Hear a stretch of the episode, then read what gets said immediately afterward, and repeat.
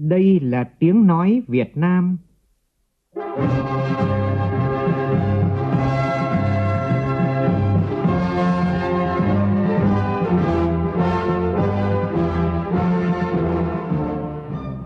là tiếng nói Việt Nam, phát thanh từ Hà Nội, thủ đô nước Cộng hòa xã hội chủ nghĩa Việt Nam.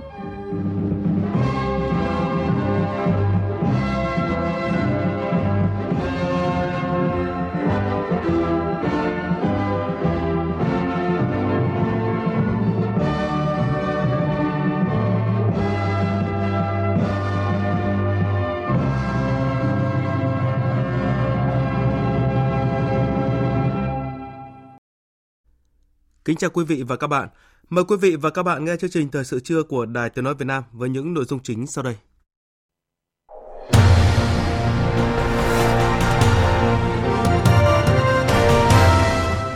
Cho ý kiến vào kết quả thực hành tiết kiệm chống lãng phí năm qua, Ủy ban Thường vụ Quốc hội đề nghị chính phủ làm rõ chi tiết việc tiết kiệm chi hơn 74.000 tỷ đồng. Năm nay có khả năng xuất hiện bão mạnh trái quy luật với khoảng 10 đến 12 cơn bão và áp thấp nhiệt đới hoạt động trên khu vực biển Đông. Thông tin đáng chú ý tại hội nghị toàn quốc về phòng chống thiên tai và tìm kiếm cứu nạn. Công an thành phố Hồ Chí Minh điều tra hành vi lừa đảo chiếm đoạt tài sản bằng thủ đoạn đăng các bài viết sai sự thật để gây quỹ từ thiện. Trong phần tin quốc tế, nước Pháp và lãnh đạo nhiều nước trên thế giới chúc mừng Tổng thống Emmanuel Macron tái đắc cử. Nhiều thách thức cả đối nội và đối ngoại được dự báo sẽ chờ đợi ông Macron trong 5 năm tới. Chính phủ Sri Lanka tìm kiếm sự trợ giúp từ nước ngoài để giải quyết tình trạng khủng hoảng y tế.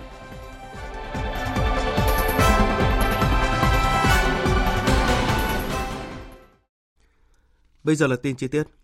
Tiếp tục chương trình phiên họp thứ 10 sáng nay cho ý kiến vào kết quả thực hành tiết kiệm chống lãng phí năm qua. Ủy ban Thường vụ Quốc hội đề nghị chính phủ làm rõ chi tiết việc tiết kiệm chi hơn 74.000 tỷ đồng trong năm 2021, trong đó có việc tiết kiệm được bao nhiêu phần trăm chi phí đối với việc đi công tác nước ngoài. Phóng viên Lại Hoa phản ánh. Điểm đáng chú ý trong báo cáo của chính phủ là việc thực hành tiết kiệm chống lãng phí trong đầu tư xây dựng, đầu tư công – năm 2021, mặc dù chính phủ đã có nhiều giải pháp quyết liệt đẩy nhanh tiến độ giải ngân vốn đầu tư công, tuy nhiên trong công tác chuẩn bị đầu tư có nhiều dự án chưa đủ thủ tục, không đủ điều kiện phân bổ vốn. Việc ra soát điều chuyển bổ sung vốn cho những dự án giải ngân tốt có nhu cầu vốn để hoàn thành chưa được thực hiện kịp thời, linh hoạt một số dự án quan trọng quốc gia còn xảy ra tình trạng chậm trễ cho công tác triển khai đưa vào hoạt động, gây lãng phí nguồn lực. Phó Chủ tịch Thường trực Quốc hội Trần Thanh Mẫn đề nghị. Xây dựng cầu, xây dựng đường, cái giám sát, cái kiểm tra như thế nào qua cái đường cao tốc ở Đà Nẵng, Quảng Ngãi thì thấy rằng cái tiêu cực lãng phí rất là lớn. Phải xử lý pháp lực hình sự là nhiều cán bộ ở ban quản lý dự án. Thì tôi cho rằng là năm 2022 chúng ta đi sâu kiểm tra về thất thoát lãng phí trong lĩnh vực xây dựng cơ bản mà nhất là đối với các cái công trình giao thông trọng điểm nhiều đại biểu chỉ rõ vẫn còn tình trạng sử dụng tài nguyên đất đai, tài nguyên nước còn lãng phí, hiệu quả còn thấp, nhất là trong nông nghiệp. Tình trạng vi phạm quản lý sử dụng tài nguyên, vi phạm về môi trường, đặc biệt là những hệ lụy có liên quan đến dự án treo. Trưởng ban công tác đại biểu Nguyễn Thị Thanh nêu rõ. Hệ lụy của dự án treo thứ nhất là thu hồi đất nhưng mà không sử dụng. Nhưng cái thứ hai nữa là cái dự án treo thì nó còn có một cái thực tế là nhiều nhà đầu tư, chủ đầu tư lập dự án được cấp đất nhưng mà thực tế thì không phải để thực hiện cái dự án mà nhà đầu tư xin giao đất hoặc là đấu giá quyền sử dụng đất mà để chuyển nhượng qua nhiều lần để sử dụng cái tranh lệch mà dẫn đến cái dự án treo. Có những dự án chuyển đến hai ba lần nhà đầu tư nhưng vẫn chưa được triển khai thực hiện. Tại phiên họp, Chủ tịch Quốc hội Vương Đình Huệ đề nghị chính phủ làm rõ chi tiết việc tiết kiệm chi hơn 74.000 tỷ trong năm 2021. Trong đó tiết kiệm chi thống kê cho là ví dụ như cắt giảm bao nhiêu chi thường xuyên dành cho phòng chống dịch. Thế rồi cái năm 2021 là tiết kiệm được bao nhiêu phần trăm chi phí mà đi nước ngoài. Chỉ cần nó cái con số này để biết là một năm lại đi nước ngoài tiêu tốn hết bao nhiêu. Và những năm sau có phải đi nước ngoài nhiều như thế không? Có cần thiết như thế không? Cắt giảm bao nhiêu phần trăm, dành được bao nhiêu và địa phương nào là có cái nổi bật nhất cái chuyện này? Tôi thấy ví dụ như hà nội năm 2000 cũng như 2051 là người ta tiết kiệm rất nhiều tiền. Để về tiết kiệm và huy động các nguồn lực. Công chí làm cho rõ bảy mươi mấy nghìn tỷ đi. 70 mấy nghìn tỷ đấy là cơ cấu thế nào? Tiết kiệm mấy tỷ đô la một năm thì thấy khiếp quá. Tiếp thu ý kiến đại biểu, tại phiên họp, Bộ trưởng Bộ Tài chính Hồ Đức Phước cho biết sẽ bổ sung thêm số liệu cụ thể. Tại sao là tiết kiệm được 74 ngàn tỷ? Thì tiết kiệm chi thường xuyên được bao nhiêu, vì tiết kiệm chi đầu tư xây dựng được bao nhiêu thì sẽ có một cái bảng phụ lục kèm theo. Nếu rõ địa chỉ, vì ở đấy là chúng ta trên phạm vi cả nước, cho nên chúng tôi chỉ lấy một số cái vấn đề điển hình thôi. Ví dụ như vấn đề lấn chiếm đất đai để phá rừng khai thác tài nguyên, công tác cổ phần hóa thoái vốn, công tác mua trang thiết bị, rồi vấn đề đầu tư công như là một số dự án trọng điểm, Long Thành vân vân và chương trình mục tiêu quốc gia. Ủy ban Thường vụ Quốc hội đề nghị năm 2022 tăng cường thực hành tiết kiệm chống lãng phí tại các bộ, cơ quan ngang bộ, cơ quan thuộc chính phủ và Ủy ban Nhân dân các cấp, xây dựng kế hoạch thực hiện các mục tiêu chỉ tiêu tiết kiệm trong từng lĩnh vực được giao phụ trách, trong đó cần phân công phân cấp cụ thể, rõ ràng trách nhiệm của cơ quan tổ chức, đơn vị trực thuộc, từng cán bộ, công chức, viên chức – đẩy mạnh công tác kiểm tra thanh tra xử lý nghiêm các vi phạm quy định về thực hành tiết kiệm chống lãng phí, tập trung một số nội dung lĩnh vực trọng điểm như quản lý đất đai, tài nguyên khoáng sản, đầu tư công, quản lý sử dụng tài sản công, cổ phần hóa doanh nghiệp nhà nước, thực hiện nghiêm quy định của pháp luật về xử lý vi phạm đối với những người đứng đầu cơ quan đơn vị, cá nhân để xảy ra lãng phí. Tổng thư ký Quốc hội vừa có văn bản thông báo quyết định của Ủy ban Thường vụ Quốc hội về việc triệu tập kỳ họp thứ ba Quốc hội khóa 15, khai mạc vào ngày 23 tháng 5 và dự kiến bế mạc vào ngày 17 tháng 6. Quốc hội sẽ họp tập trung tại nhà Quốc hội. Trên cơ sở xem xét đề nghị của cơ quan liên quan và tình hình chuẩn bị thực tế, Ủy ban Thường vụ Quốc hội dự kiến đề nghị Quốc hội cho phép rút dự án luật đất đai sửa đổi ra khỏi dự kiến chương trình kỳ họp do còn một số vấn đề lớn cần có thêm thời gian chuẩn bị. Đồng thời, Ủy ban Thường vụ Quốc hội đề nghị bổ sung 3 dự thảo nghị quyết trình Quốc hội xem xét thông qua theo quy trình tại một kỳ họp. Đó là nghị quyết về một số cơ chế chính sách đặc thù phát triển tỉnh Khánh Hòa, nghị quyết về thí điểm mô hình tổ chức hoạt động lao động hướng nghiệp dạy nghề cho phạm nhân ngoài trại giam, nghị quyết ban hành nội quy kỳ họp Quốc hội sửa đổi. Để kỳ họp đạt kết quả tốt, Ủy ban Thường vụ Quốc hội đề nghị các đoàn đại biểu Quốc hội phối hợp với Ủy ban Mặt trận Tổ quốc Việt Nam, các tỉnh thành trực thuộc Trung ương có cách thức phù hợp để đại biểu Quốc hội tiếp xúc cử tri, thu thập ý kiến, kiến nghị của cử tri và gửi báo cáo tổng hợp về Ủy ban Thường vụ Quốc hội và Ủy ban Trung ương Mặt trận Tổ quốc Việt Nam trước ngày 13 tháng 5. Sáng nay, Ủy ban Kiểm tra Trung ương tổ chức hội nghị toàn quốc giao ban công tác kiểm tra giám sát quý 1, triển khai nhiệm vụ quý 2. Hội nghị tổ chức theo hình thức trực tiếp và trực tuyến tại các điểm cầu trên cả nước. Đồng chí Trần Cẩm Tú, Ủy viên Bộ Chính trị, Bí thư Trung ương Đảng, chủ nhiệm Ủy ban Kiểm tra Trung ương, chủ trì hội nghị tại điểm cầu Hà Nội. Quý 1 năm 2022, số lượng các cuộc kiểm tra các cấp tăng so với cùng kỳ năm ngoái, nhất là kiểm tra khi có dấu hiệu vi phạm. Công tác giám sát có nhiều đổi mới, chú trọng để nâng cao chất lượng, hiệu quả giám sát, việc giải quyết tố cáo khiếu nại kịp thời, việc thi hành kỷ luật cơ bản đảm bảo chặt chẽ đúng quy trình, quy định, dân chủ, khách quan. Ủy ban Kiểm tra Trung ương và Ủy ban Kiểm tra các cấp đã tập trung kiểm tra giám sát có trọng tâm trọng điểm, Tuy vậy, công tác kiểm tra giám sát quý 1 năm 2022 còn có một số khuyết điểm hạn chế, có nơi lựa chọn nội dung kiểm tra giám sát không phù hợp với đặc điểm tình hình và yêu cầu công tác xây dựng đảng của địa phương đơn vị. Một số ủy ban kiểm tra của tỉnh ủy chưa thực hiện kiểm tra các tổ chức đảng viên khi có dấu hiệu vi phạm. Để hoàn thành chương trình kế hoạch công tác năm 2022 đã đề ra, Ủy ban Kiểm tra Trung ương đề ra một số nhiệm vụ cụ thể, trong đó tập trung chỉ đạo thực hiện kiểm tra khi có dấu hiệu vi phạm đối với tổ chức đảng viên có liên quan đến vi phạm trong công tác phòng chống dịch COVID-19, khắc phục những vi phạm khuyết điểm đã được Ủy ban Kiểm tra Trung ương kết luận. Phát biểu tại hội nghị, đồng chí Trần Cẩm Tú, Ủy viên Bộ Chính trị, Bí thư Trung ương Đảng, chủ nhiệm Ủy ban Kiểm tra Trung ương nêu rõ.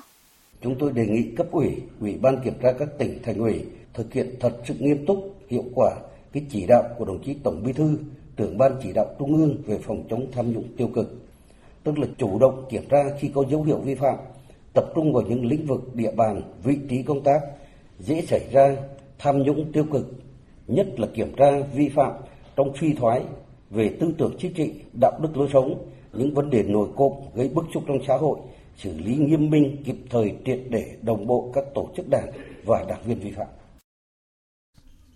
Sáng nay, Thường trực Hội đồng Nhân dân thành phố Hà Nội tổ chức phiên giải trình về đầu tư, khai thác, quản lý và sử dụng các thiết chế văn hóa thể thao trên địa bàn thành phố.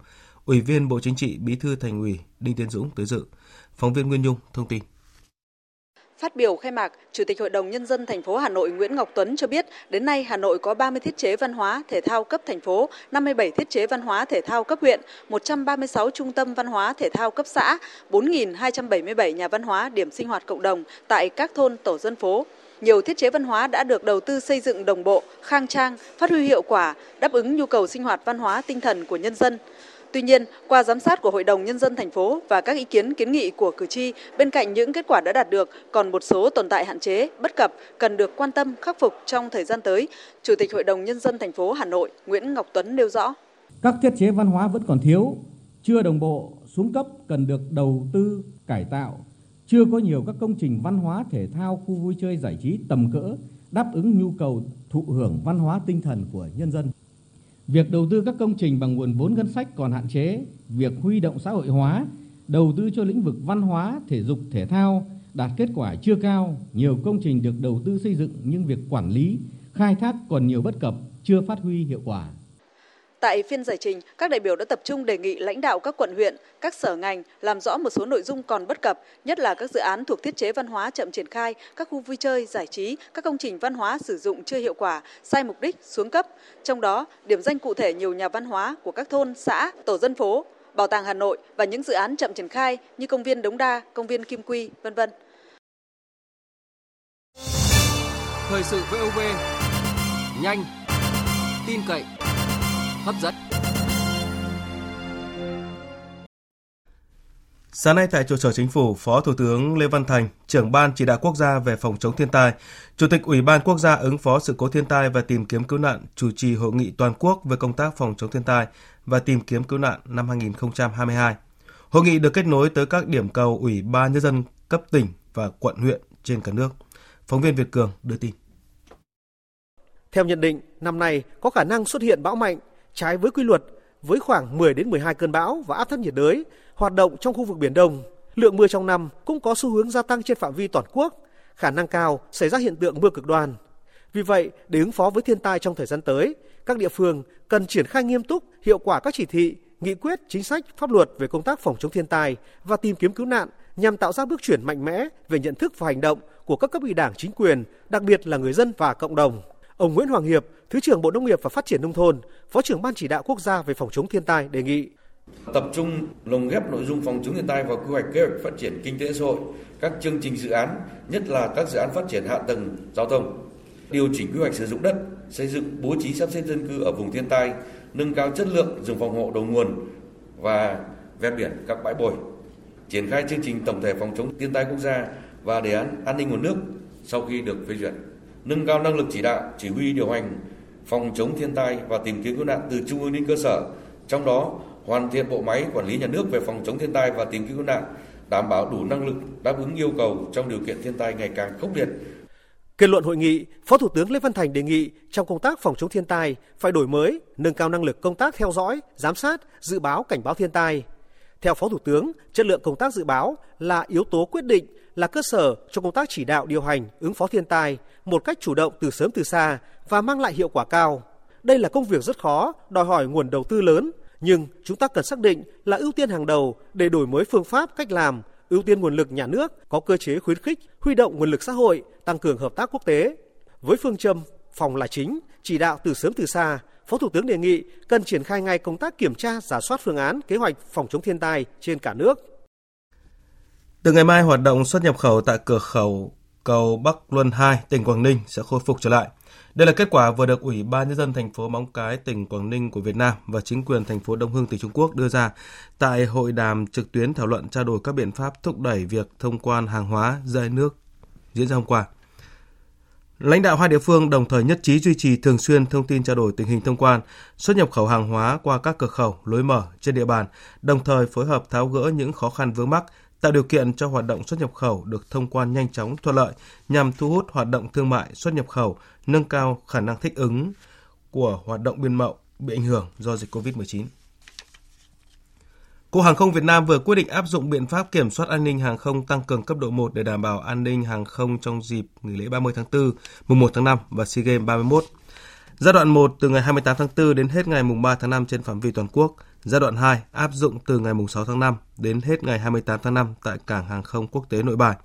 Cục Hàng không Việt Nam yêu cầu các cảng vụ hàng không có trách nhiệm tăng cường công tác kiểm tra giám sát việc thực hiện các quy định về an toàn an ninh hàng không và các dịch vụ tại cảng hàng không, sân bay, kịp thời tiếp nhận và xử lý nghiêm các hành vi vi phạm tại cảng hàng không. Cầu Thủ Thiêm 2 nối quận 1 và khu đô thị mới Thủ Thiêm, thành phố Hồ Chí Minh sẽ khánh thành vào ngày 28 tháng 4 tới, giúp giảm áp lực giao thông cho cầu Sài Gòn và hầm Thủ Thiêm. Đến thời điểm hiện nay, toàn bộ kết cấu chính đã hoàn thành đảm bảo chất lượng. Hiện nhà thầu đang khẩn trương hoàn thiện và nghiêm túc nghiệm thu các hạng mục để kịp khánh thành dự án. Trong giai đoạn tiếp theo, sau khi được Ủy ban nhân dân thành phố thông qua phương án chiếu sáng mỹ thuật, chủ đầu tư sẽ tiếp tục thực hiện hạng mục này. Chủ đầu tư cũng nhận định giai đoạn đầu đưa vào khánh thành cầu dự kiến lưu lượng xe rất lớn do một bộ phận người dân di chuyển từ qua cầu Sài Gòn và hầm Thủ Thiêm qua cầu Thủ Thiêm 2. Chủ đầu tư kiến nghị các cơ quan thành phố sở ngành hỗ trợ điều tiết giao thông để tránh ùn tắc. Liên quan đến vụ đấu giá đất Thủ Thiêm, theo ông Thái Minh Giao, Phó Cục trưởng Cục Thuế Thành phố Hồ Chí Minh, hai doanh nghiệp chúng đấu giá đất là công ty cổ phần Rim Republic và công ty cổ phần Sinmega vừa gửi văn bản hứa sẽ nộp 100 tỷ đồng trước ngày 30 tháng 4. Trước đó, hai doanh nghiệp này có văn bản xin kéo dài thời gian nộp tiền trùng đấu giá đất và các khoản phí liên quan, bao gồm tiền phạt chậm nộp theo tiến độ từng tháng, cho đến tháng 9 năm nay sẽ hoàn thành việc thanh toán. Tuy nhiên, đề xuất này không được chấp thuận vì căn cứ vào hợp đồng đã ký giữa doanh nghiệp và Ủy ban nhân dân thành phố Hồ Chí Minh, thời hạn tối đa là 180 ngày, tức chậm nhất là ngày 6 tháng 7. Nếu không nộp, doanh nghiệp sẽ bị mất tiền đặt cọc. Phó cục trưởng Cục Thuế thành phố Hồ Chí Minh cũng cho biết, theo quy định, nếu chậm nộp, doanh nghiệp phải chịu tiền chậm nộp 0,03% mỗi ngày. Với tổng số tiền nợ của hai doanh nghiệp là gần 8.000 tỷ đồng, tính ra mỗi doanh nghiệp phải chịu tiền chậm nộp hơn 1 tỷ đồng mỗi ngày. Công ty cổ phần Dream Republic chúng đấu giá lô đất có diện tích 6.446 m2 phải đóng 3.820 tỷ đồng tiền sử dụng đất và 500 triệu đồng tiền lệ phí trước bạ đối với diện tích thực hiện chức năng thương mại dịch vụ. Công ty cổ phần Sinmega chúng đấu giá lô đất có diện tích hơn 8.568 m2, phải đóng 4.000 tỷ đồng tiền sử dụng đất, được miễn nộp lệ phí trước bạ theo hướng dẫn về lệ phí trước bạ đối với diện tích đất ở. Đến với cuộc tin văn hóa xã hội đáng chú ý, sáng nay tại Hà Nội, Ban tuyên giáo Trung ương phối hợp với Bộ Văn hóa Thể thao và Du lịch tổ chức hội nghị giao ban với Liên hiệp các hội văn học nghệ thuật Việt Nam và các hội văn học nghệ thuật chuyên ngành Trung ương quý 1. Tin của phóng viên Nguyễn Hằng. Vụ trưởng vụ văn hóa, văn nghệ Ban tuyên giáo Trung ương Nguyễn Minh Nhật cho biết, trong quý 2 sẽ tiếp tục nâng cao nhận thức, quán triệt đầy đủ, nghiêm túc các nghị quyết, chỉ thị, kết luận của Đảng, chính sách pháp luật của nhà nước trên lĩnh vực văn hóa, văn nghệ, tăng cường phối hợp với các cơ quan quản lý nhà nước, hoàn thiện các thủ tục theo yêu cầu để đề án hỗ trợ sáng tạo văn hóa nghệ thuật giai đoạn 2021-2025 có hiệu lực thi hành.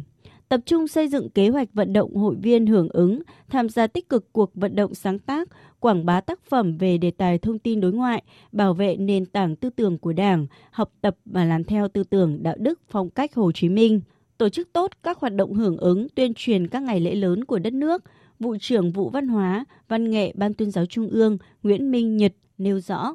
Từng bước đổi mới mô hình phương thức hoạt động các hội khơi dậy mọi tiềm năng nâng cao chất lượng và hiệu quả hoạt động của các hội theo hướng chuyên nghiệp hiệu quả. Tiếp tục phát huy vai trò tiên phong gương mẫu của đội ngũ văn nghệ sĩ tăng cường tiếng nói phản biện xã hội tham gia tích cực cùng các bộ ngành liên quan. Từng bước tháo gỡ khó khăn tạo hành lang pháp lý cho văn hóa và học nghệ thuật phát triển. Đầu tư có chiều sâu có trọng tâm trọng điểm các hoạt động tuyên truyền cho công tác lý luận phê bình văn học nghệ thuật tăng cường bảo vệ nền tảng tư tưởng của đảng phản bác các thông tin quan điểm sai trái của các thế lực thù địch Sáng nay, thành phố Vị Thanh, tỉnh Hậu Giang tổ chức kỷ niệm 47 năm ngày giải phóng miền Nam thống nhất đất nước, lễ đón nhận huân chương độc lập hạng 3, công bố quyết định Ủy ban nhân dân tỉnh Hậu Giang xếp hạng di tích lịch sử văn hóa chùa Phổ Minh, thành phố Vị Thanh. Từ ngày miền Nam hoàn toàn giải phóng đến nay, Đảng bộ nhân dân thành phố Vị Thanh khôi phục và phát triển kinh tế, văn hóa xã hội, giữ vững an ninh chính trị với nhiều thành tựu quan trọng. Trong đó, thu nhập bình quân đầu người hàng năm tăng nhanh. Năm 2010 từ mức 32 triệu đồng một người một năm đến năm 2020 đạt trên 71 triệu đồng một người một năm, tăng gấp hơn 2 lần so với năm 2010. Tỷ lệ hộ nghèo giảm từ 3,82% xuống còn 0,55% năm 2020. Còn tại di tích quốc gia Nhà Lao Thiếu Nhi Đà Lạt số 9A, đường Hồ Xuân Hương, phường 9, thành phố Đà Lạt, tỉnh Lâm Đồng, Sở Văn hóa Thể thao và Du lịch tỉnh sáng nay khai mạc triển lãm chuyên đề Côn đảo Đà Lạt, điểm kết nối văn hóa và du lịch. Nhà lao thiếu nhi Đà Lạt từng là nơi đã diễn ra những cuộc đàn áp dã man của địch đối với các chiến sĩ cách mạng nhỏ tuổi. Đây còn là nơi đã diễn ra những cuộc đấu tranh chống đàn áp, những cuộc vượt ngục thể hiện tinh thần mưu trí dũng cảm của các chiến sĩ cách mạng nhỏ tuổi và khát vọng có được cuộc sống tự do, hòa bình của nhân dân ta. Nhà lao thiếu nhi là một minh chứng hùng hồn về quá trình đấu tranh chống lại chế độ cai trị hà khắc trong các nhà tù của Mỹ ngụy được xây dựng trên khắp miền Nam. Triển lãm trưng bày hơn 300 tư liệu và hình ảnh về côn đảo. Đây là một trong những hoạt động có ý nghĩa chính trị quan trọng, thiết thực kỷ niệm 47 năm ngày giải phóng miền Nam, thống nhất đất nước 30 tháng 4 năm 1975. Thưa quý vị, trong khi thị trường khách du lịch nội địa bùng nổ, khách du lịch quốc tế lại có phần im ắng, không được như kỳ vọng ban đầu.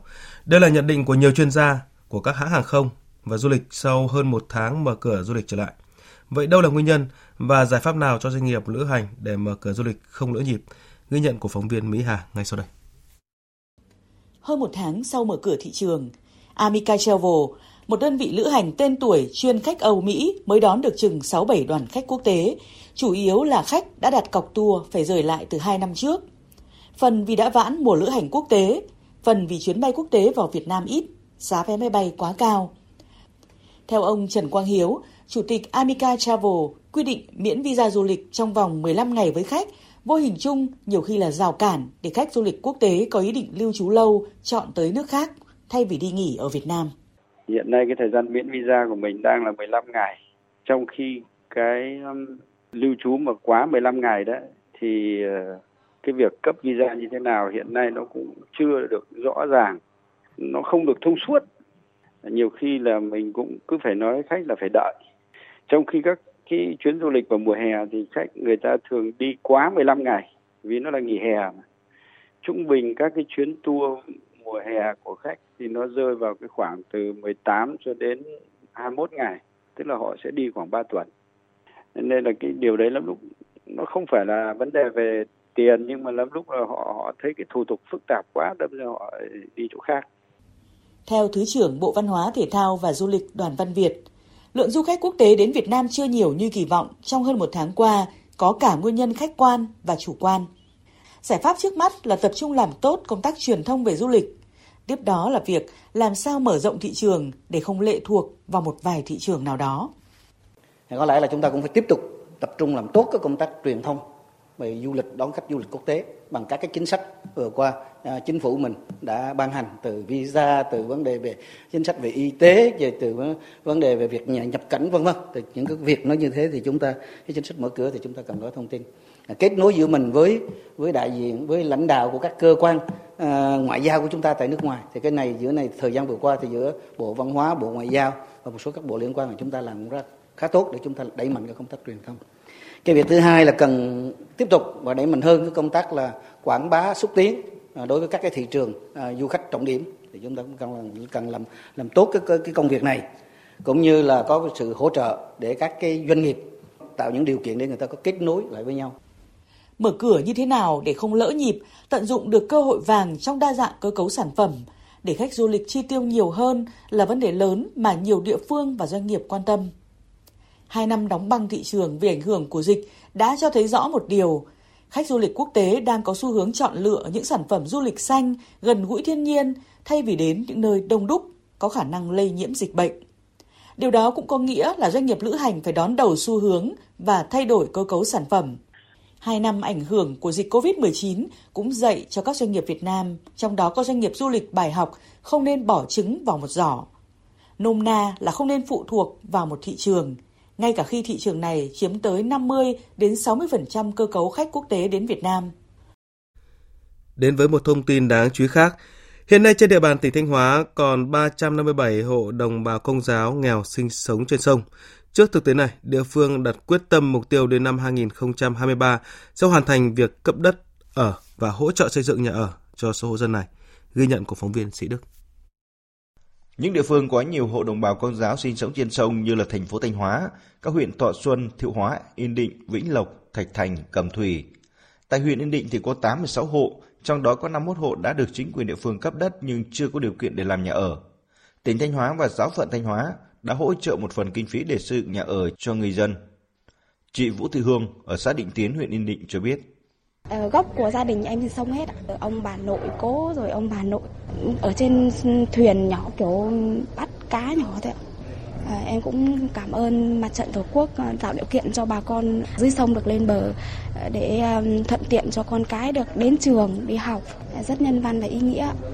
À, ý là có một cuộc sống mới hơn. Những năm qua Thanh Hóa đã cấp đất hỗ trợ làm được 812 nhà ở cho đồng bào công giáo nghèo sinh sống trên sông. Đến nay vẫn còn 357 hộ. Đời sống các hộ đồng bào sinh sống trên sông hiện nay gặp rất nhiều khó khăn, chủ yếu là mưu sinh và ở trên thuyền bè lênh đênh trên sông nước, thu nhập thấp và không ổn định, nguy cơ tiềm ẩn tai nạn ảnh hưởng đến tính mạng, tài sản là rất lớn. Để thực hiện hỗ trợ cho 357 hộ dân là đồng bào công giáo sinh sống trên sông lên bờ ổn định cuộc sống trong giai đoạn 2022-2023, Bí thư tỉnh ủy Thanh Hóa Đỗ Trọng Hưng đề nghị Ủy ban nhân dân tỉnh chỉ đạo các ngành chức năng chuẩn bị hướng dẫn về trình tự thủ tục để các huyện thực hiện quy hoạch, kế hoạch, quyết định chủ trương đầu tư khu tái định cư và trình tự thủ tục cấp đất ở cho đồng bào sinh sống trên sông. Cấp ủy chính quyền địa phương cùng với các chức sắc chức việc tuyên truyền vận động định hướng để người dân chuyển đổi nghề khi lên bờ và chăm lo học tập cho con em mình. Thời gian chúng ta thực hiện dứt điểm là xong trong 2 năm 2022 và 2023. Đây là đây là nhiệm vụ mà chúng ta phải hoàn thành. Chúng ta cùng nhau đưa bà con đang sinh sống trên sông có nhà ở, có đất ở trên bờ để cùng với cộng đồng dân cư chúng ta xây dựng quê hương của mình ngày càng phát triển và để tất cả mọi người của chúng ta đều có cái sự hưởng thụ, có cái bước sống công bằng và đều được hưởng cái thành quả của công cuộc đổi mới do Đảng ta tổ chức và lãnh đạo. Tác viên Hoàng Minh đưa tin, Công an thành phố Hồ Chí Minh đang điều tra xác minh tin báo về hành vi lừa đảo chiếm đoạt tài sản bằng thủ đoạn đăng các bài viết không chính xác gây quỹ từ thiện. Theo cơ quan cảnh sát điều tra công an thành phố từ năm 2018, Nguyễn Thị Minh Thi ở huyện Rồng Trôm, tỉnh Bến Tre đã lập quỹ của nhóm từ thiện 82 trên Facebook để kêu gọi bán hàng gây quỹ từ thiện và nhận tiền ủng hộ từ các nhà hảo tâm. Ngày 7 tháng 8 năm ngoái, thành viên có tên là Trần Khoa của nhóm này đăng trên mạng xã hội bài Bác sĩ Trần Khoa rút ống thở của mẹ bị nhiễm COVID-19 nguy kịch để nhường sự sống cho sản phụ sắp sinh và thực hiện mổ bắt con thành công, thu hút sự chú ý của dư luận. Sau đó có nhiều người đã quyên góp ủng hộ cho Nguyễn Thị Minh Thi, nhóm từ thiện 82, bác sĩ Trần Khoa. Số tiền ủng hộ bị các đối tượng này chiếm đoạt. Tiếp theo là một số thông tin thời tiết đáng chú ý.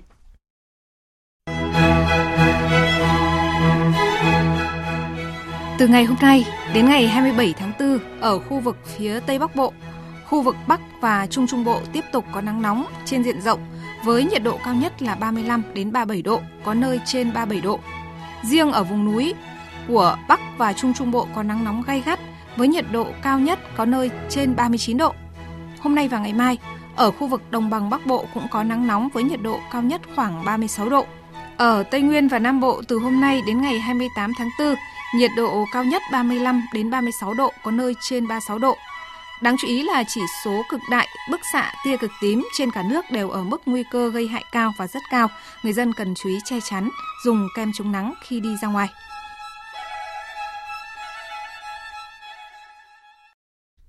Chuyển sang phần tin quốc tế, như chúng tôi đưa tin tối qua theo giờ địa phương, kết quả sơ bộ bầu cử tổng thống Pháp được công bố. Kết quả không nằm ngoài dự đoán, Tổng thống Emmanuel Macron đã tái đắc cử với tỷ lệ sơ bộ là 58%. Tuy số phiếu bầu không cao như nhiệm kỳ trước, nhưng điều quan trọng là ông vẫn vượt lên trên ứng cử viên cực hữu Marine Le Pen để tiếp tục làm chủ điện Elysee trong 5 năm tới. Ngay lập tức, nhiều nhà lãnh đạo thế giới đã gửi lời chúc mừng đến Tổng thống Pháp Macron, bày tỏ sự đoàn kết cũng như mong muốn hợp tác với Pháp, trong khi báo chí quốc tế nhận định sẽ không có tuần trăng mật cho ông Macron sau chiến thắng.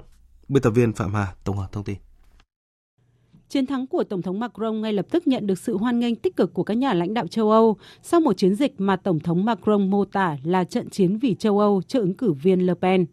Dân chủ chiến thắng, châu Âu chiến thắng là những nhận định của Thủ tướng Tây Ban Nha Pedro Sanchez về cuộc bầu cử Tổng thống Pháp. Thủ tướng Đức Olaf Scholz tuyên bố chiến thắng của ông Macron là cuộc bỏ phiếu cho sự tín nhiệm của châu Âu, trong khi Chủ tịch Ủy ban châu Âu Ursula von der Leyen khẳng định cùng hợp tác, Pháp và châu Âu sẽ cùng tiến bước. Thủ tướng Italia Mario Draghi ca ngợi chiến thắng của ông Macron là tin tuyệt vời cho toàn châu Âu và là động lực cho châu Âu trong bối cảnh đầy thách thức hiện nay. Các nhà lãnh đạo Mỹ, Ukraine, Canada cũng lên tiếng chúc mừng, khẳng định sự hợp tác với Pháp trong nhiệm kỳ tiếp theo của ông Macron. Là Tổng thống Pháp đầu tiên trong 20 năm qua tái đắc cử để lãnh đạo thêm một nhiệm kỳ 5 năm, nhưng báo chí quốc tế nhận định ông Macron sẽ không có tuần trăng mật sau chiến thắng. Theo France 24, Tổng thống Macron hy vọng nhiệm kỳ 2 bớt phức tạp hơn, cho phép ông thực hiện các tầm nhìn về cải cách ủng hộ doanh nghiệp, thắt chặt hơn hội nhập châu Âu sau khi nhiệm kỳ đầu tiên bị ảnh hưởng bởi đại dịch COVID-19, các cuộc biểu tình cũng như cuộc chiến tại Ukraine. Tuy nhiên, nhận định về những thách thức của ông Macron trên kênh truyền hình France 24, phóng viên Claire Pacali nhận định nhiệm kỳ thứ hai có thể còn khó khăn hơn với sự chia rẽ chính trị và bất bình xã hội gia tăng. Tổng thống Macron cần phải đoàn kết và hàn gắn nhiều hơn so với 5 năm qua. Ông sẽ phải đối mặt với những thách thức lớn. Ngay trước mắt là cuộc bầu cử quốc hội vào tháng 6 tới. Cuộc bầu cử này được cho là sẽ khó đoán định hơn nhiều so với cuộc bầu cử cách đây 5 năm. Tờ Le Monde cũng cho rằng cải cách lương hưu, giá năng lượng tăng cũng là những vấn đề đau đầu mà Tổng thống Pháp cần phải bắt tay giải quyết. Trang tin Euronews chỉ ra năm thách thức lớn nhất trong nhiệm kỳ tiếp theo của Tổng thống Macron, bao gồm cuộc bầu cử Quốc hội Pháp sắp tới, sự gia tăng chống đối chính trị, sự chia rẽ chính trị, chính sách khí hậu của Pháp, tham vọng cải cách châu Âu và cuộc chiến Ukraine.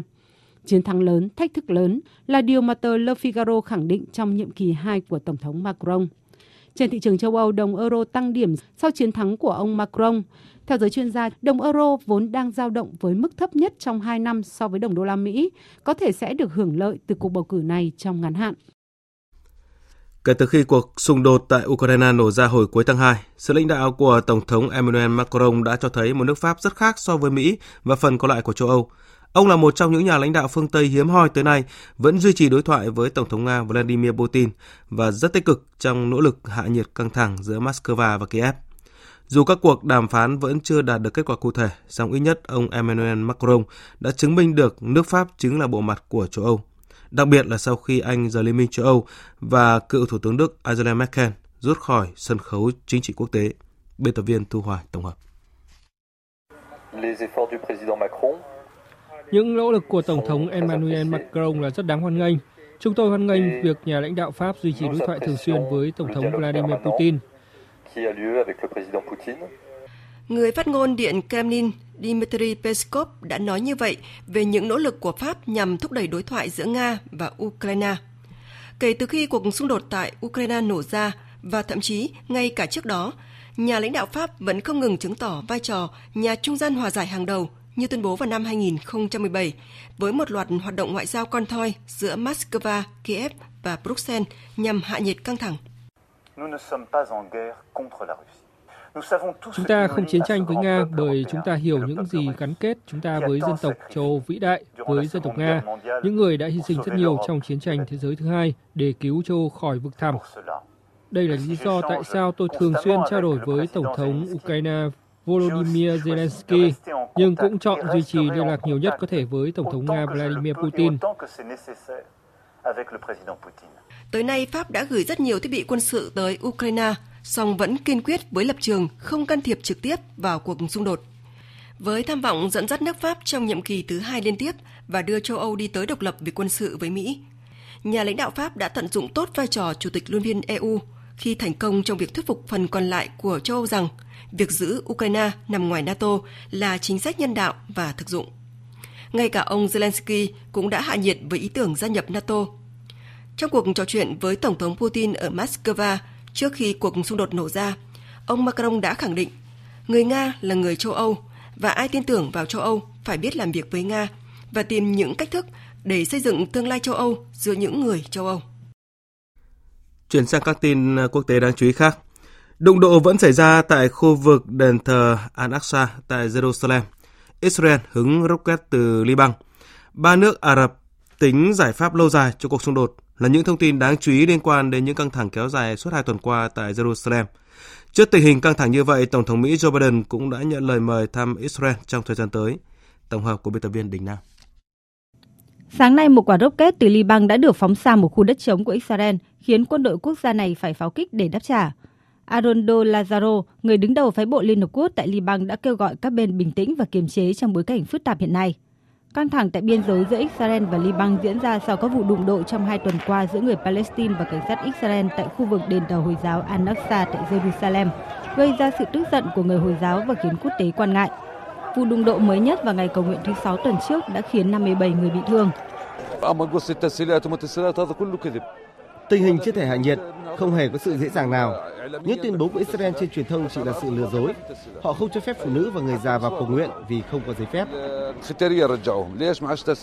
Các nhóm vũ trang Palestine tại giải Gaza cũng đã phóng hai quả tên lửa nhằm vào Israel liên quan đến những căng thẳng tại khu vực đền thờ này. Đáp lại Israel cũng đã nhiều lần không kích giải Gaza sau một thời gian dài yên tĩnh. Trước những căng thẳng tại đền Al-Aqsa, quốc tế liên tiếp bày tỏ quan ngại, bao gồm cả những nước Ả Rập có quan hệ với Israel – các tiểu vương quốc Ả Rập Thống Nhất cũng đã phải triệu đại sứ Israel lên để phản đối. Hôm qua trong cuộc điện đàm với Tổng thống Mỹ Joe Biden, Thủ tướng Israel cũng đã nhấn mạnh các nỗ lực của nước này để ngăn chặn bạo lực và kích động bạo lực tại Jerusalem. Đáng chú ý, trong cuộc điện đàm này, Tổng thống Mỹ Joe Biden đã nhận lời mời thăm Israel trong vài tháng tới, đồng thời nhấn mạnh sự ủng hộ của Mỹ đối với đồng minh số 1 tại Trung Đông. Cùng ngày hôm qua, Tổng thống Ai Cập Abdel Fattah el-Sisi, Quốc vương Jordani Abdullah II và Thái tử Abu Dhabi của các tiểu vương quốc Ả Rập Thống Nhất Mohammed bin Zayed Al Nahyan đã nhóm họp tại thủ đô Cairo, Ai Cập để bàn về một giải pháp lâu dài cho cuộc xung đột giữa Israel và Palestine, cũng như sự phối hợp giữa ba nước. Ở Trung Quốc, dịch bệnh COVID-19 tiếp tục diễn biến phức tạp, trong khi Thượng Hải phải tiếp tục đóng cửa vì dịch bệnh, thì dịch bệnh có dấu hiệu bùng phát ở thủ đô Bắc Kinh. Từ hôm nay, chính quyền thành phố bắt đầu xét nghiệm đại trà tại quận lớn nhất, nơi tập trung chủ yếu các ca bệnh với quyết tâm đánh nhanh, thắng nhanh.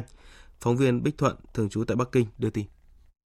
Triều Dương, quận lớn nhất Bắc Kinh, nơi có khoảng 3,5 triệu dân và cũng là nơi có số ca bệnh nhiều nhất hiện nay với 26 trường hợp, đã yêu cầu tất cả những người sống hoặc làm việc tại địa bàn phải trải qua 3 lần xét nghiệm COVID-19 trong tuần này vào các ngày 25, 27 và 29 tháng 4.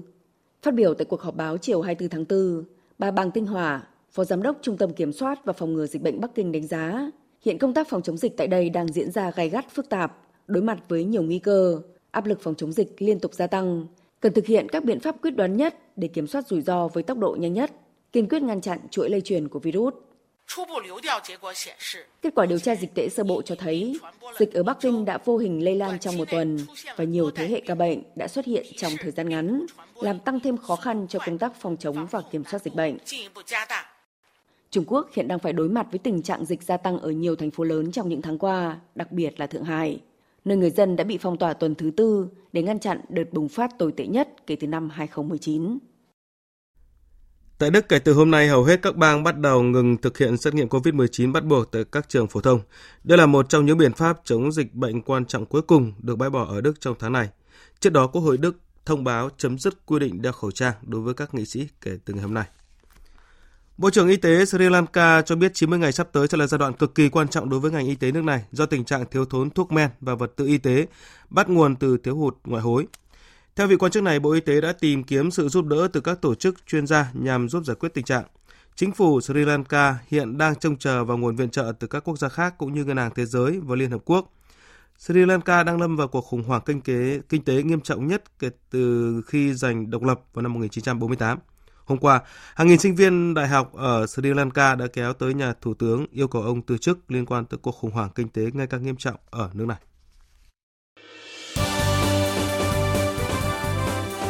Thời sự tiếng nói Việt Nam. Thông tin nhanh. Bình luận sâu. Tương tác đa chiều.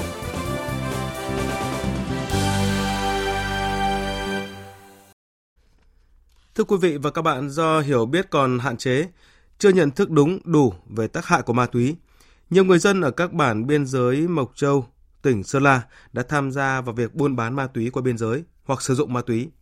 Không chỉ làm nóng địa bàn, điều này còn khiến nhiều hộ gia đình đã nghèo càng thêm khốn khó.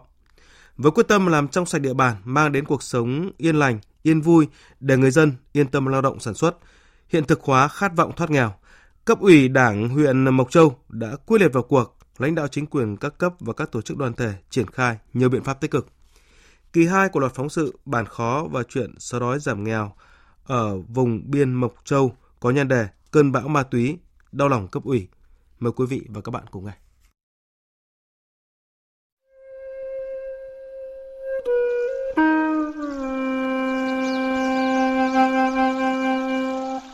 Mười năm nghiện ma túy, anh Hạng A Lâu ở bản Phiên Cài, xã Lóng Sập, huyện Mộc Châu, Sơn La sống như con ma rừng. Ngoài những cơn vật vã vì thèm thuốc, anh cũng tự thấy sống không bằng chết vì lúc nào cũng thiếu thốn đủ thứ, chưa kể bà con dân bản ai cũng xa lánh, ghét bỏ. Nhưng mà tí thì nó khổ lắm, mình thích đi cái gì, ăn cơm, chúc mừng cái gì, đi uống rượu bia thì người ta cũng chả mời mình đi đâu trưởng bản Tráng A Tủa cho biết có hơn 12 km đường biên giới tiếp giáp với nước bạn Lào. Trước đây, nhiều người dân ở bản Phiên Cài vẫn thường lén lút qua bên kia biên giới, tham gia vào các vụ việc mua bán, vận chuyển, tàng trữ trái phép chất ma túy. Nhiều người thì ngập ngụa với nàng tiên nâu, khiến cuộc sống của bản thân và gia đình khốn đốn. Nói về kinh tế thì những hộ gia đình có người nghiện thì không có nguồn thu con cháu đi lớp, đi trường là không đến nơi đến chốn, nhiều khi bỏ học. Thứ hai nữa là lúc đau ốm, không có điều kiện để đi à, khám chữa bệnh, rất là khó khăn. Địa bàn mình cũng là địa bàn biên giới và phức tạp cũng là tuyến đường các đối tượng vận chuyển trái phép chất ma túy từ bên Lào. Xác định việc người dân tham gia buôn bán, tàng trữ, sử dụng ma túy ảnh hưởng nhiều đến an ninh chính trị, trật tự an toàn xã hội trên địa bàn, nhất là khiến các gia đình đã nghèo càng thêm khốn khó. Công an huyện Mộc Châu với vai trò là thành viên tổ công tác của huyện đã tích cực xuống cơ sở để tuyên truyền, vận động bà con từ bỏ ma túy, tích cực làm ăn phát triển kinh tế để ổn định đời sống. Theo thống kê của Công an huyện Mộc Châu, tại 10 bản biên giới thuộc diện đặc biệt khó khăn của huyện Mộc Châu, bao gồm Buốc Pát, A Lá, Pha Nhiên, Pu Nhan, Phiêng Cài, xã Lóng Sập, Pha Luông Suối Tín, xã Trường Sơn, Bản Trọng, Căng Ti, Suối Đón, xã Trường Khừa, hiện vẫn còn khoảng 100 người nghiện ma túy, hơn 80 trường hợp đang chấp hành án phạt tù, 13 đối tượng truy nã.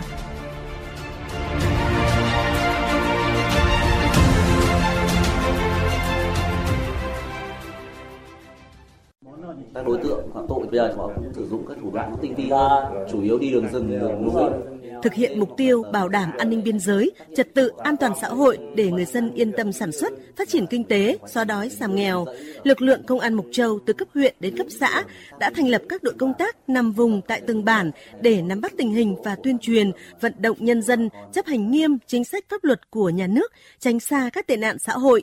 Thượng úy Nguyễn Minh Khôi, cán bộ công an xã Trường Sơn, huyện Mộc Châu cho biết. Chúng tôi xuống các bản thì thường tiếp cận với gia làng trưởng bản. Thứ hai là phối hợp với bộ đội biên phòng tiếp cận đối với bà con nhân dân cũng như đối với những đối tượng mà có các cái biểu hiện nghi vấn liên quan đến tội phạm để tuyên truyền vận động hướng tới mục tiêu không còn người nghiện ma túy cũng như là không để xảy ra các cái vụ việc liên quan đến tội phạm về ma túy. Chúng tôi xác định là trong bản còn ma túy, còn người nghiện ma túy thì bản đó không có thể thoát nghèo. Ông Nguyễn Văn Hùng, Chủ tịch Tập đoàn Quốc tế Phượng Hoàng cho biết, qua hơn 2 năm thực hiện chương trình, từ việc thí điểm bản không ma túy ở Pha Đón, xã Lóng Sập, đến triển khai ở 9 bản biên giới khó khăn khác ở xã Trường Sơn, Trường Khừa, tổng cộng Công ty ở huyện Mộc Châu trực thuộc tập đoàn đã trao gần 140 chiếc TV và đầu chảo cho những người, những nhà xứng đáng. Khi kết thúc một năm á, rất là mừng. Công an huyện Mộc Châu tổng kết chưa bao giờ có người mong mà họ ôm chiếu, ôm chăn để ra tới xã xin cho tôi đi cai nghiện. Chưa bao giờ có người mong nào mà nói với người nghiện là nếu mày không đi cai đó là ảnh hưởng tới dân bản tao, mày phải đi. Rất nhiều trường hợp như thế họ làm thì kết quả nó lại tốt hơn. Họ vận động ra họ đầu thú và họ không sử dụng ma túy thật sự. Người nghiện cam kết từ bỏ ma túy, hộ có người từng tham gia buôn bán, tàng trữ, vận chuyển ma túy cam kết nói không với ma túy. Mỗi người, mỗi nhà sau khi thực hiện hiệu quả cam kết này được ngành chức năng chứng nhận thì sẽ được tặng một tivi kèm đầu chảo để thu phát sóng. Đây là cách mà công ty trách nhiệm hữu hạn phát triển du lịch quốc tế Phượng Hoàng ở huyện Mộc Châu đã và đang làm nhằm góp sức cùng cấp ủy, chính quyền địa phương đẩy lùi ma túy và tệ nạn xã hội, nhất là tại 10 bản biên giới khó khăn của Mộc Châu. Quý vị và các bạn vừa nghe kỳ 2 trong loạt phóng sự Bản khó và chuyện xóa đói nghèo ở vùng biên Mộc Châu với nhân đề Cơn bão ma túy, đau lòng cấp ủy.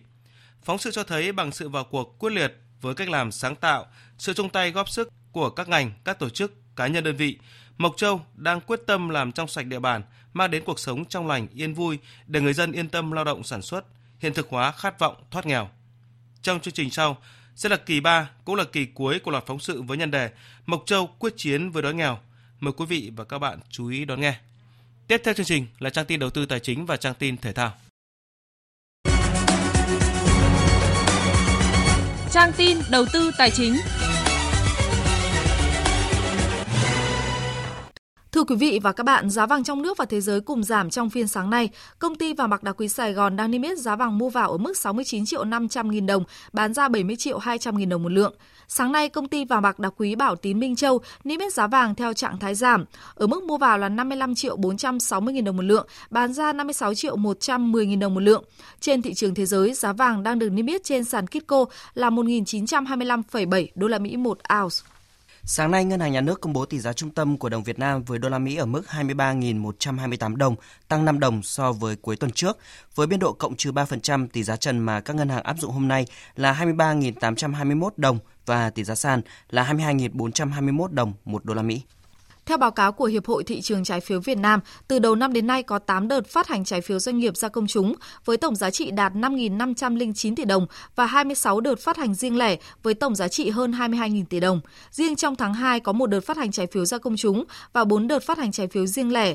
Nhóm doanh nghiệp bất động sản dẫn đầu về giá trị phát hành trái phiếu với hơn 15.000 tỷ đồng, chiếm tỷ trọng 56%. Thứ trưởng Bộ Giao thông Vận tải Lê Anh Tuấn vừa ký văn bản gửi Cục Hàng không Việt Nam yêu cầu rà soát đất đai, nghiên cứu, đề xuất hình thức đầu tư mở rộng cảng hàng không quốc tế Phú Quốc.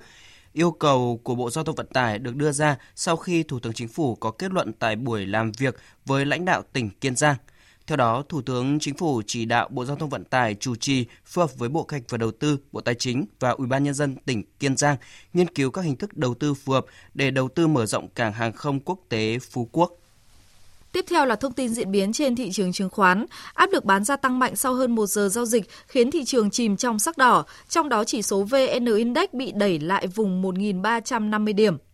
Nhóm cổ phiếu Blue Chip sau nhịp hồi cuối tuần trước đã nhanh chóng quay đầu với số mã giảm điểm gấp tới 4 lần số mã tăng.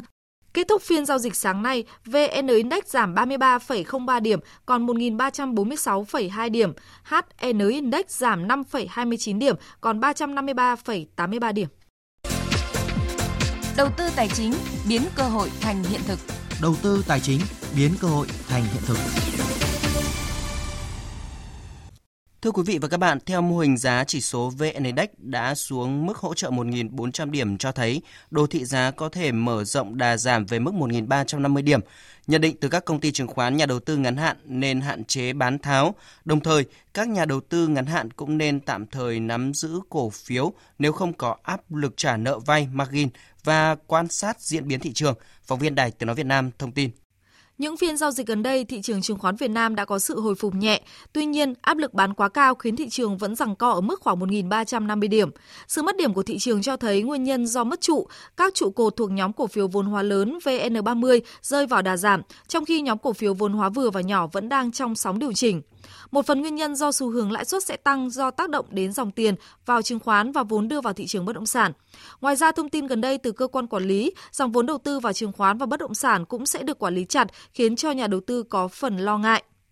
Chuyên gia tài chính, Phó giáo sư tiến sĩ Đinh Trọng Thịnh khẳng định việc làm trong sạch thị trường rất cần thiết để thị trường chứng khoán có thể phát triển bền vững hơn. Các cái hành vi thổi giá làm giá ấy, phải được xử lý một cách nghiêm khắc. Trong khi đó thì vấn đề các cái nhà đầu tư mới thì cần phải có cái cẩn trọng để mà chủ động quan sát thị trường, phân tích và đưa ra những cái quá trình mà thực thi đầu tư một cách chuẩn mực, theo đúng cái thông lệ. Từ đó đảm bảo tránh các hành vi bị dẫn dắt, làm giá, và từ đó làm cho cái tính kỷ cương của thị trường được đi vào nền nếp. Trước những diễn biến phức tạp của thị trường chứng khoán bất động sản thời gian qua, mới đây Thủ tướng Chính phủ đã yêu cầu các cấp ngành quyết liệt hơn nữa trong đấu tranh phòng chống tham nhũng tiêu cực nhằm làm ổn định lành mạnh hoạt động ở những lĩnh vực này. Để thị trường minh bạch, nhiều kiến cho rằng công ty chứng khoán phải có quy trình xử lý lệnh minh bạch rõ ràng, phải có thanh tra giám sát và có đường dây nóng để báo cáo khi có nghi ngờ vi phạm trong hoạt động mua bán chứng khoán. Cần có cơ quan xếp hạng tín nhiệm các công ty niêm yết để nhà đầu tư có cơ sở đánh giá khách quan và cảm thấy yên tâm hơn khi đầu tư vào thị trường chứng khoán Chuyên gia kinh tế tiến sĩ Lê Xuân Nghĩa kiến nghị. Yếu kém nhất của Việt Nam vẫn là tính minh bạch. Nếu chúng ta minh bạch được ngay cái từ cái tài chính của các công ty phát hành rồi báo cáo tài chính định kỳ, tôi nghĩ rằng trong tương lai thì số lượng người tham gia vào thị trường chứng khoán sẽ nhiều hơn.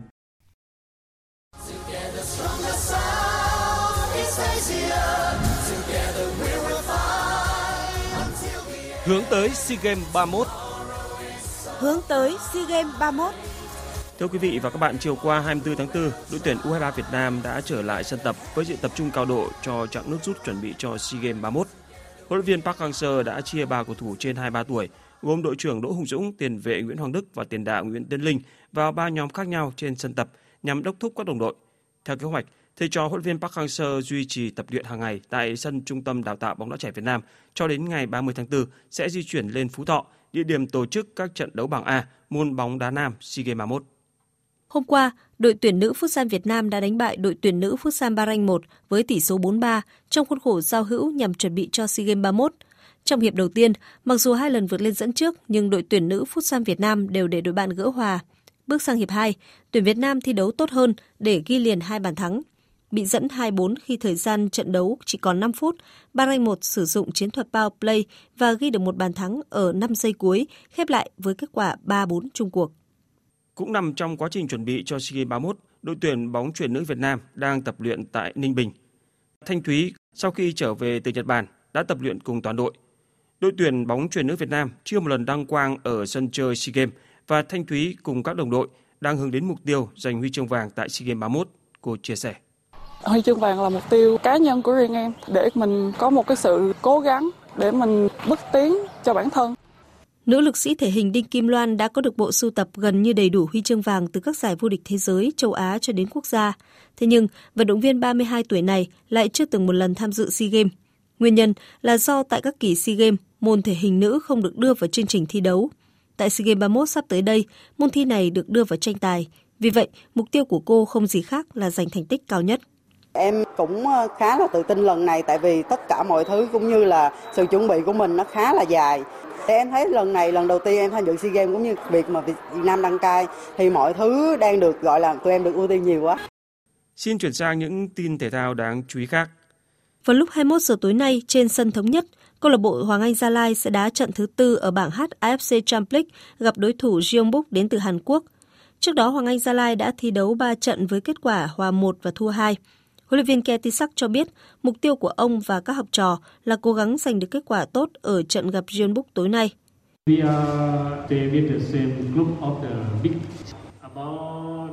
Chúng tôi rơi vào bảng đấu vô cùng khó khăn ở AFC Champions League lần này. Toàn những đội bóng mạnh hàng đầu châu Á.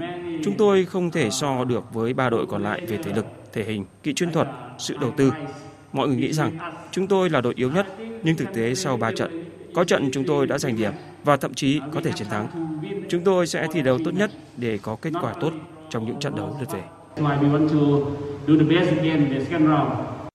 Đêm qua và dạng sáng nay, các giải bóng đá hàng đầu châu Âu tiếp tục sôi động với màn đua nước rút. Những trận đấu này nằm trong khuôn khổ vòng 34 Premier League, vòng 21 La Liga và vòng 34 Serie A. Tại Anh, Liverpool đánh bại Everton 2-0 bằng các pha lập công của Andy Robertson và Divock Origi. Hiện Liverpool được 79 điểm, kém Man City 1 điểm.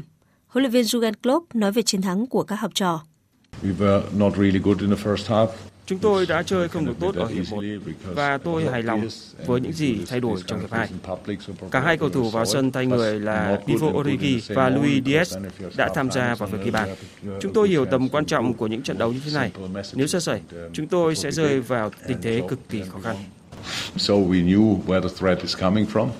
Còn ở trận đấu bù của vòng 21 La Liga, Barcelona nhận thất bại 0-1 khi tiếp Real Vallecano. Đến trước trận đấu này, chỉ có Barca là còn hy vọng mong manh đua vô địch với Real Madrid, nhưng với trận thua Real Vallecano, Barca xem như đã dương cờ trắng trong khi Real chỉ cần hòa ở trận gặp Espanyol vào ngày 30 tháng 4 là chính thức vô địch La Liga sớm 4 vòng đấu. Sau 33 trận đã đá, Real đang có 78 điểm, còn Barca được 63 điểm. Huấn luyện viên Xavi chia sẻ sau trận đấu. Tôi rất thất vọng vì hôm nay chúng tôi đã tạo được rất nhiều cơ hội rõ ràng để ít nhất là cỡ hòa. Nếu cỡ hòa, chúng tôi đã giành được chiến thắng. Chúng tôi phải tự nhìn nhận lại chính mình và cải thiện. Chúng tôi không còn khả năng đua vô địch và chỉ có thể động viên mình bằng việc sẽ được chơi ở Champions League ở mùa giải tới. Tại Italia, AC Milan trở lại ngôi đầu Serie A sau khi vượt qua Lazio 2-1. Hiện tại AC Milan được 74 điểm và hơn Inter Milan 2 điểm. Dự báo thời tiết Chiều nay các khu vực trên cả nước đều có nắng, chiều tối và đêm có mưa rào và rông vài nơi. Trong mưa rông có khả năng xảy ra lốc, xét, mưa đá và gió giật mạnh. Bây giờ là dự báo chi tiết cho các vùng. Phía Tây Bắc Bộ, chiều nắng nóng, có nơi có nắng nóng gay gắt, chiều tối và đêm có mưa rào và rông vài nơi, nhiệt độ từ 24 đến 37 độ. Phía Đông Bắc Bộ, chiều nắng, có nơi có nắng nóng, chiều tối và đêm có mưa rào và rông, nhiệt độ từ 24 đến 35 độ. Khu vực từ Thanh Hóa đến Thừa Thiên Huế, chiều nắng nóng. Riêng vùng núi phía Tây có nắng nóng gay gắt, chiều tối và đêm có mưa rào và rông vài nơi. Nhiệt độ từ 25 đến 37 độ. Riêng vùng núi phía Tây 37 đến 39 độ, có nơi trên 39 độ. Khu vực từ Đà Nẵng đến Bình Thuận, chiều nắng, phía Bắc có nơi có nắng nóng, chiều tối và đêm có mưa rào và rông vài nơi. Nhiệt độ từ 24 đến 34 độ, riêng phía Bắc có nơi trên 35 độ. Khu vực Tây Nguyên, Chiều nắng có nơi có nắng nóng, chiều tối có mưa rào rải rác và có nơi có rông. Đêm có mưa rào và rông vài nơi. Nhiệt độ từ 20 đến 35 độ, có nơi trên 35 độ. Nam Bộ, chiều nắng, có nơi có nắng nóng, chiều tối và đêm có mưa rào và rông vài nơi. Nhiệt độ từ 24 đến 35 độ, có nơi trên 35 độ. Khu vực Hà Nội, chiều nắng, có nơi có nắng nóng, đêm không mưa, gió đông nam đến nam cấp 2, cấp 3. Nhiệt độ từ 25 đến 35 độ, có nơi trên 35 độ. Dự báo thời tiết biển, Bắc Vịnh Bắc Bộ và Nam Vịnh Bắc Bộ không mưa, tầm nhìn xa trên 10 km, gió Đông Nam đến Nam cấp 5, có lúc cấp 6, giật cấp 7. Vùng biển từ Quảng Trị đến Quảng Ngãi không mưa, gió Đông Nam đến Nam cấp 4, cấp 5. Vùng biển từ Bình Định đến Ninh Thuận không mưa, gió Đông Nam cấp 3, cấp 4. Vùng biển từ Bình Thuận đến Cà Mau, từ Cà Mau đến Kiên Giang không mưa, tầm nhìn xa trên 10 km gió nhẹ. Khu vực Bắc Biển Đông và khu vực quần đảo Hoàng Sa thuộc thành phố Đà Nẵng không mưa, tầm nhìn xa trên 10 km, gió Đông Nam đến Nam cấp 4. Khu vực giữa Biển Đông không mưa, gió Đông đến Đông Nam cấp 3, cấp 4. Khu vực Nam Biển Đông và khu vực quần đảo Trường Sa thuộc tỉnh Khánh Hòa có mưa rào vài nơi, tầm nhìn xa trên 10 km, gió Đông cấp 3, cấp 4. Vịnh Thái Lan có mưa rào và rông vài nơi, tầm nhìn xa trên 10 km, gió nhẹ. Vừa rồi là thông tin dự báo thời tiết. Ít phút còn lại của chương trình chúng tôi tóm lược một số tin chính vừa phát. Cho ý kiến về kết quả thực hành tiết kiệm chống lãng phí năm qua, các thành viên của Ủy ban Thường vụ Quốc hội đề nghị đẩy mạnh công tác kiểm tra thanh tra và xử lý nghiêm các vi phạm quy định về thực hành tiết kiệm chống lãng phí, tập trung một số nội dung lĩnh vực trọng điểm như quản lý đất đai, tài nguyên khoáng sản, đầu tư công, quản lý sử dụng tài sản công, cổ phần hóa doanh nghiệp nhà nước. Theo nhận định năm nay có khả năng xuất hiện bão mạnh trái quy luật với khoảng 10 đến 12 cơn bão và áp thấp nhiệt đới hoạt động trên khu vực biển Đông. Lượng mưa trong năm nay cũng có xu hướng gia tăng trên phạm vi toàn quốc, khả năng cao xảy ra hiện tượng mưa cực đoan. Chủ trì hội nghị phòng chống thiên tai diễn ra hôm nay, Phó Thủ tướng Lê Văn Thành đề nghị cho công tác phòng chống thiên tai phải đổi mới nâng cao năng lực công tác theo dõi, giám sát, dự báo, cảnh báo thiên tai để giúp chính quyền và người dân các địa phương ứng phó tốt hơn. Lãnh đạo nhiều nước trên thế giới chúc mừng ông Emmanuel Macron tái đắc cử Tổng thống Pháp. Nhiều chuyên gia nhận định, nhiệm kỳ 5 năm tới của ông Macron sẽ không phải là một nhiệm kỳ dễ dàng khi ông phải đối mặt với nhiều thách thức cả về kinh tế, xã hội, đối ngoại và vấn đề môi trường. Phần tóm lược những tin chính vừa phát cũng đã kết thúc chương trình Thời sự trưa của Đài Tiếng Nói Việt Nam. Chương trình do các biên tập viên Thu Hòa, Thanh Trường, Hoàng Ân biên soạn và thực hiện với sự tham gia của kỹ thuật viên Uông Biên. Chịu trách nhiệm nội dung Hoàng Trung Dũng.